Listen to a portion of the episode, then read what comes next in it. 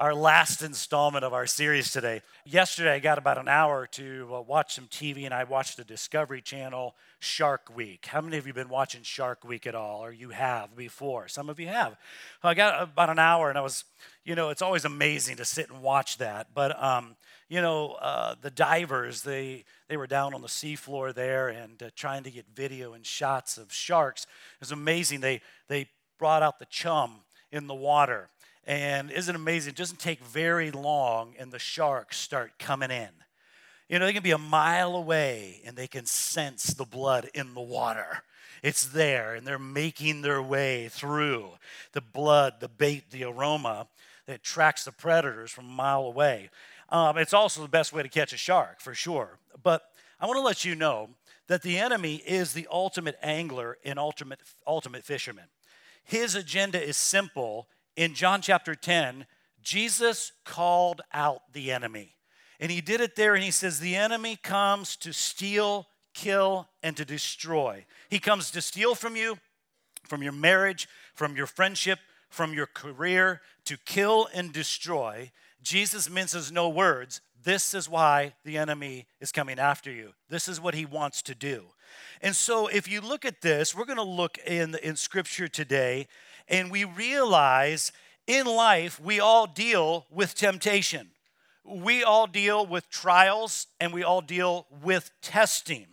Um, you know, one of the things that they don't tell you many times before you become a follower of Jesus Christ is the reality of the temptation that you and I will face as believers. The reality that the temperature of temptation will be ratcheted up the moment you become a believer, the moment you are born again into the family of God, we have to understand something. God tests us to make us strong, the devil tempts us to make us wrong. And we're going to look in the book of James. If you turn there with me in the New Testament, the book of James, I'm going to read some scripture verse to you from the half brother of Jesus who wrote this text. The word he uses for trial and the word he uses for temptation is the same word. However, the context is different. The fact is, temptation is a process, not an event. How many of you caught that?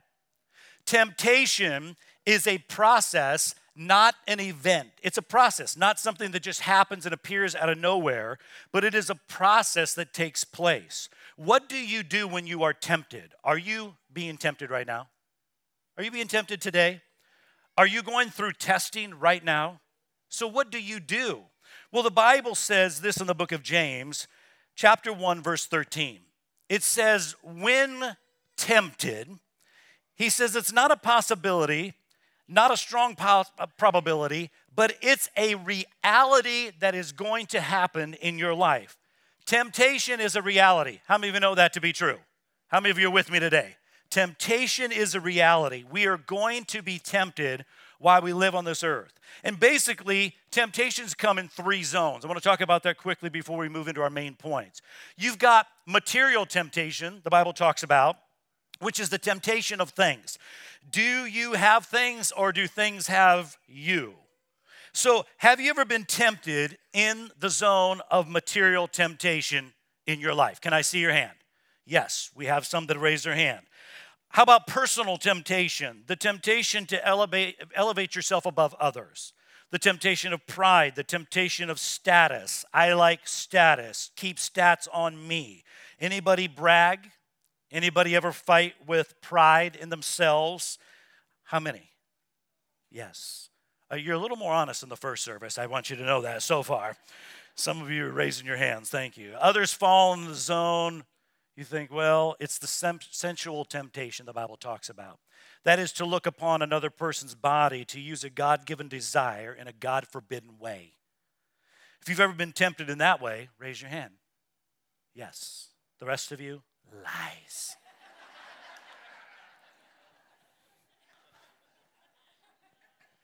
Let me ask you this does, does a fish swim after a hook? No, no, the fish swim after the worm or the bait on the hook.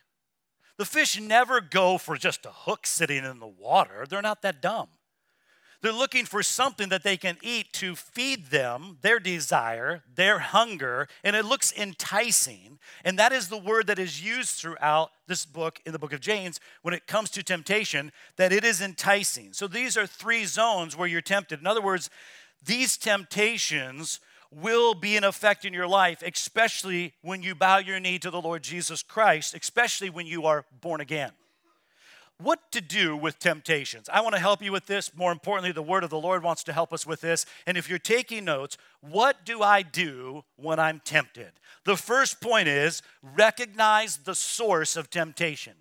He says in verse 13, when tempted, no one should say, God is tempting me, for God cannot be tempted by evil, nor does he tempt anyone.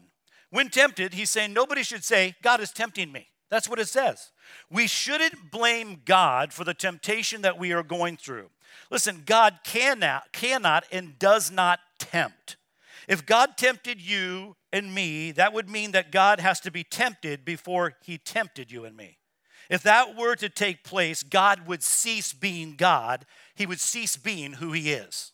So God does not tempt, but he does test and he does use trials and he allows temptation but it doesn't come from him.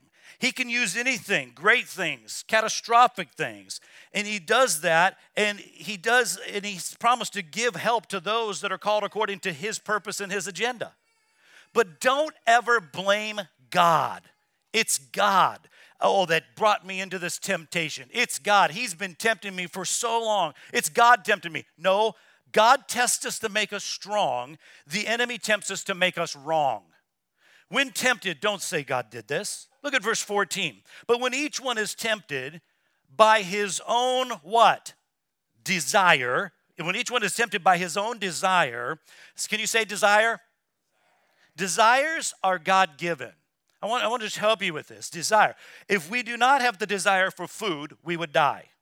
If we did not have the desire for rest, to sleep, we would die. If we did not have the desire for procreation, we would die. Desires are good, desires are divine. We're tempted, though, when a God given desire is used in a God forbidden way. How many of you are following me? Say amen. When a God given desire goes haywire, it is going to be catastrophic in our life, for sure. So we look at this and we see James, the half brother of Jesus. What's amazing is, as he's speaking inside of this, you think, well, there's a shift that he, he goes through. it looks normal to say, look at this and say, well, it, he's shifting his language. He changes the subject out of nowhere. He talks about fishing, he talks about enticement, he's talking about the enemy being the ultimate fisherman, and now we're going to see he talks about childbirth. Childbirth and fishing? I mean, really? Do these things go together? You mean the enemy is trying to lure you out of the cover of protection? He's talking, and then all of a sudden he's into childbirth? James says it fits together perfectly. Think about your will. Every person that's alive, every person in this room has a will. We all have a will. Think about your desire. For, for the desire to get what the desire wants, the desire looks to the will and says, Hey, Will, will you? Hey, Will, how about you? And he says, I, Yes, I will. The desire and the will, they get together and they have a bouncing baby the Bible calls sin. Every baby is beautiful to its parents. Isn't that true?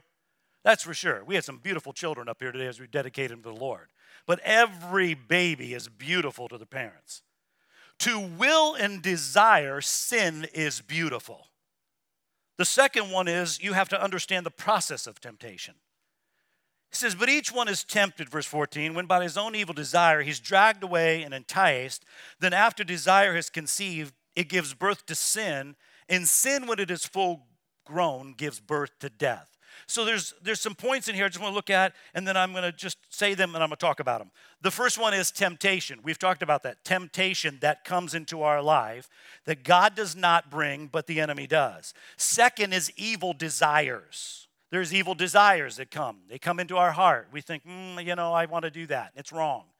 Then James says there's the moving towards sin. You're moving closer to sin, you're going towards it. And then there's the act of sin that happens. And then he says what it finally does in the last stage is it brings death. It brings death. Each one is tempted when by his own evil desire he's dragged away and he is enticed.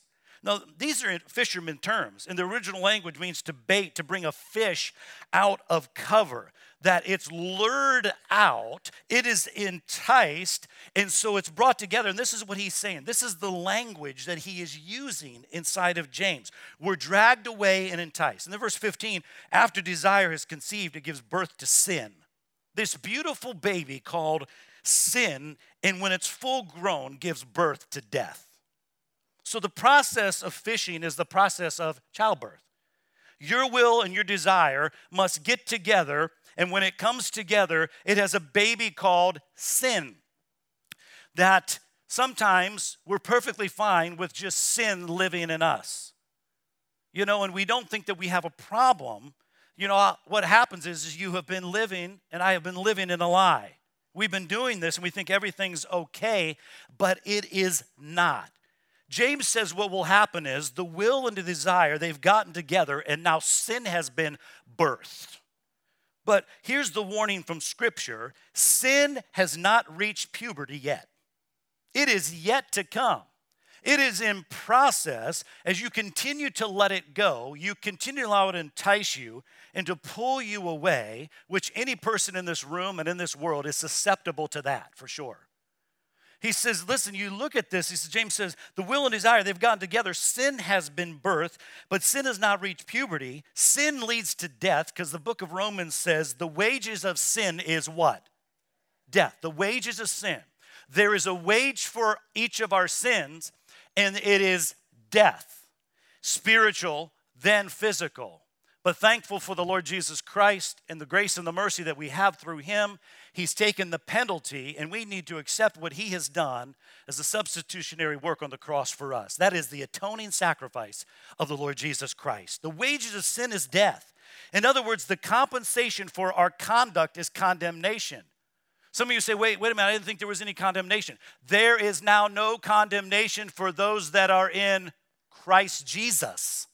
Remember that. For those that are in Christ, there's no condemnation. For those that are not in Christ, he says there is condemnation that he will bring upon us. The enemy is a liar, that's for sure. So it leads to death. You know, the devil's a liar and he's the ultimate fisherman.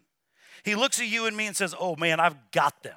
I have got them. The hook is really in there. The temptation to lure, to come and say, I'm tempted, puts the hook in, the vice.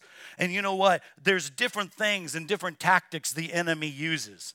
See, there's a recipe for different fish. Certain lures, certain flies, they'll, they'll lure different fish in, certain sharks, that it will draw them in. What kind of fly is the enemy tying for you right now? Well, he knows your value in Jesus Christ. He knows your value to God. See, the enemy is coming after you and me because he knows our value. And, and, you would think, well, in some cases, that's maybe a good thing. Well, it kind of is. If you're feeling temptation, you should say, in one sense, hey, that's good. I'm not telling you to play with it, but what you need to know is that you are getting ready for a test. You're getting ready for a test. This is a test. How many of you know life is full of tests? every day is full of tests. Test, this is a test, this is coming, this is a trial, because the weakest thing in the world is a virtue that has not been tested or tempted. Because if it's not tried, God really doesn't know. So, really, the enemy, what happens is he begins to show his hand and what is around the corner in our life. Because, see, Satan is a liar. He's the father of lies, and that, the Bible says that is his native tongue lies. He doesn't really know all this is happening because God is greater. Notice what does the enemy do?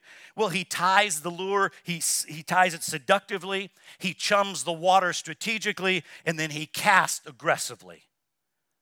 You know that I am after somebody else. Isn't it amazing how the enemy always uses different tactics in our life in different seasons? How many of you are with me today? Have you ever noticed that? He's not going to use the same tactic he did with you last year or yesterday, or the thing that you're going through. He's going to use a different tactic. He's got a different lure. He's got a different hook. He's got a different bait that he's out there and you see it in the distance and you're drawn to it and you see it. Man, it could be money, it could be a person, it could be relationship that maybe you think will bring satisfaction. And what we don't see is the collateral damage that that will eventually bring upon our lives. The pain the alienation that comes when we believe that lie and we believe in that temptation and we think that that will satisfy us, that we realize, man, it's going to be devastation. And when the devil brings us in and he doesn't release us, he has a trophy room that is unbelievable. Believers mounted on his wall, trophies of what he has done to their lives. You know, I caught them in greed. I, I caught that guy in rebellion running from me. They've rebelled against their parents. They've rebelled against the law. They've rebelled. I got them. The devil's trophy room is amazing. He ties seductively, he chums strategically, and he fishes aggressively. Third, we need to learn how to overcome temptation. I want to let you know today that you can overcome the temptation in your life. Verses 16 and 17 Don't be deceived, my brothers. Every good and perfect gift is from above, coming down from the Father of the heavenly lights, who does not change like shifting shadows.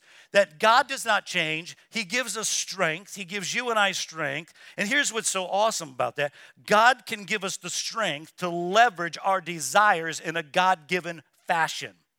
See, to look past the hook to the results of taking the fly, the results of the fight and the thrashing and the splashing, the results of going to the taxidermist and being mounted in the trophy room in the man cave of the enemy himself. God has given us great things. He changes not. He is the Father of heavenly lights. And that is the great news of temptation. And James comes along and continues in this next verse, and it seems out of context, out of nowhere, John, uh, James 1.16, don't be deceived. Every good and perfect gift is from above so, what is this about? We're, we're, we're, walking with God, we're hearing from God. We allow our desires by God's fuel, by God's octane, to live between His guidelines and His guardrails, and in that there is safety. Amen? That we realize every good and perfect gift is from above, coming from our Heavenly Father who does not change. So he says that you're tempted and I'm tempted, you're tested, I'm tested, trials come your way and my way. Also, you have to remember, he's saying inside there, remember the greatness of who God is. How do we do that? Well, by spending time with our Father, by having an intimacy, a relationship with Him, by coming into the community like we're doing today of believers and receiving encouragement that we can only get by being around other believers by attending a pre fishing safety talk like we're doing today. By, by regularly attending and coming and uh, like hey watch out for that. There's the hook. Be careful. Somebody's trying to catch you right now. Why? Because the enemy is after you because he knows your divine potential. You have potential today and many of you know that and you see that, and many of you don't, but you have divine potential that God has placed inside of your life, and the enemy is after your potential who you are in God. James, he talks about childbirth, verse 18. He, he chose to give us birth through the word of truth that we might be kind of a first fruits of all he created. What I want you to remember is remember your birth order. Every, you know, we realize that I didn't have anything to do with my birthday.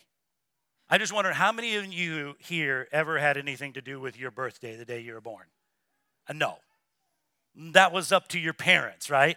It was up to mom and dad, and um, you know, they're the ones that did it with God's help, and they think, oh, my child is beautiful, my child is, oh, they're the greatest, they're amazing. But when your will and desire get together, they have sin, and will and desire say, oh, sin is beautiful. What a beautiful baby. But, it, but it's more than just the day we were born. I was born March 6, 1970.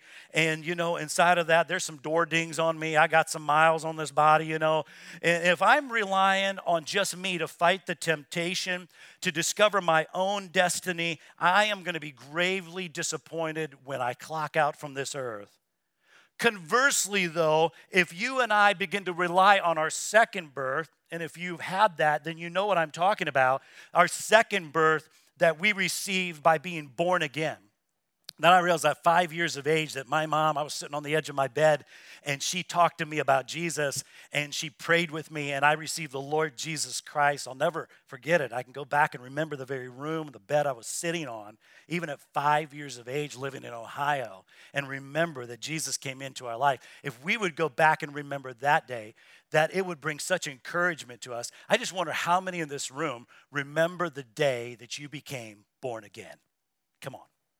A lot of hands. A lot of hands.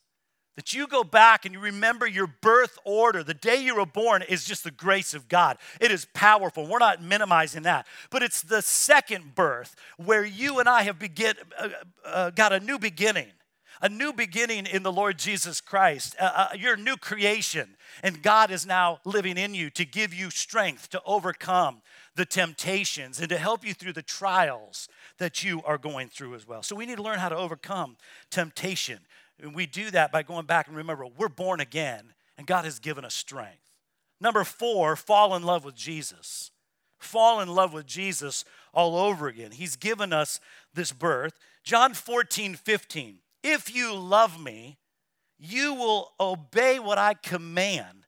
That you realize this that the Spirit of God and the Word of God get together, and supernaturally, you and I are born again, and we are part of the family of God.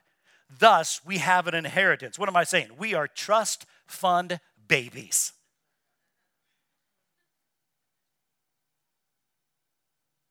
That you realize, even with Paul, how many times he says, We have been entrusted, we have been entrusted as believers, we have been given an inheritance in the Lord Jesus Christ, that we realize that's powerful. But let me tell you something when you and I begin to live our life in a different way and living for the glory of the Lord Jesus Christ, you realize that every day, in every moment, you and I have been entrusted with something that cost God his son. We're entrusted with this to take care of it, to do our very best on this earth. Yes, there's going to be times of temptation. There's going to be trials. There's going to be circumstances that we're going to go through. But we need to be reminded to fall in love with Jesus every day, many times throughout the day. So that where we are weak, He is strong. We are shark weak. I'm weak. But you and I can't fight it alone. That's why He's promised to give us victory in Jesus, that He's already won. So we're fighting not for, but from victory. The Bible says in 1 Corinthians chapter 10 and verse 13, there are three buts in this verse that I want you to look at. There has no temptation but taken but such as common to man. But God is faithful, who will not suffer you to be tempted above that you're all that you're able, but will with temptation also make a way to escape that you may be able to bear it. That you'll be able to go through it. These are three big buts I want you to know inside of the scripture verse. You need to get. Anytime you see the word but in scripture, it zeroes out what the devourer has been called to bring against you. Look at it. You see all throughout the word, but God. They were going through difficulties and trials. The enemy army was coming, but God. But God. But God. That God comes to zero out what the enemy has tried to bring against you, to bring defeat upon your life, upon your marriage, upon your home, upon your children, upon your workplace, upon your potential. And there comes this, but God.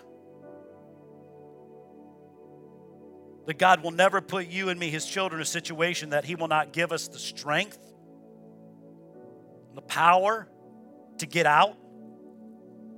So many times we feel, oh, I'm on an island here and I'm the only one dealing with this and it is wearing me out. Let me tell you something the enemy is very good at. He's very good at wearing you out. How many of you know that to be true?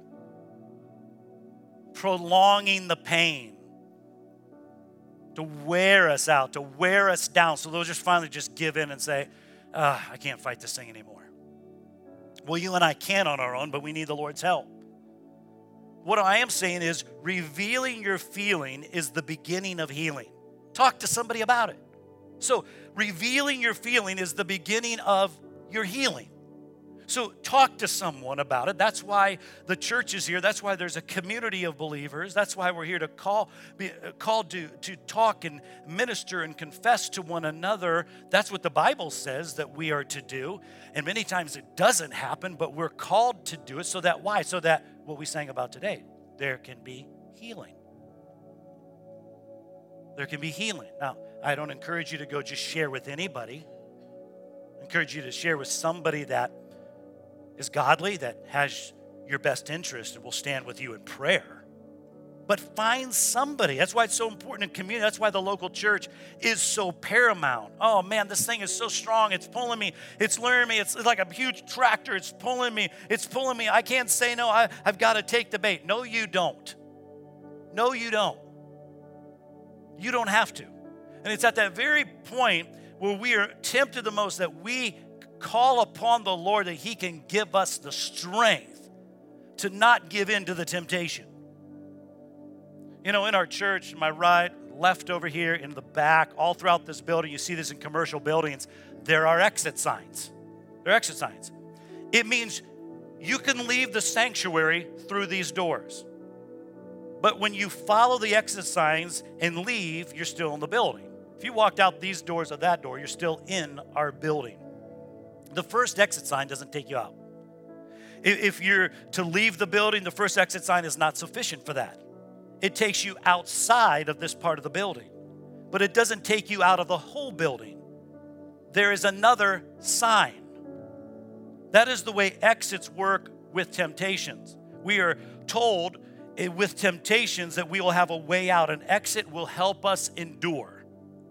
Most think that the, the exit God provides us will get them out of the problem immediately, many times. God can do anything, but many times it doesn't work that way, that it is a process. The exit usually provided to us leads us to a hallway called endurance to continue through the testing, the trial, and even in the temptation. Where does the exit sign take you? It doesn't take you out, but it takes you through. You're going to eventually get out of that thing. But how many of you know that it just doesn't usually happen that quick? It takes you to the next exit sign, to the next place. And God has promised, He said, I will take you through and I will eventually get you out. But you got to trust me that I'm working in this situation. I'm working in your trial. I'm working in your circumstance. I'm working in the midst of your temptation. And today we can give the Lord the absolute most glory by saying, God, I call upon you for strength. I call upon you now because I do not have the power to do this. I need you. God has promised to get us through and to take us out in Jesus' name. Amen. He will do that for you. Hey, we're all Shark Weak, but God is stronger, God is greater. He will help us. Temptation, Bible says, is a reality. What will you do with it? The temptations that are going on our heart, what will you do with it now? What is God stirring your heart to do? Will you be obedient to follow after him today?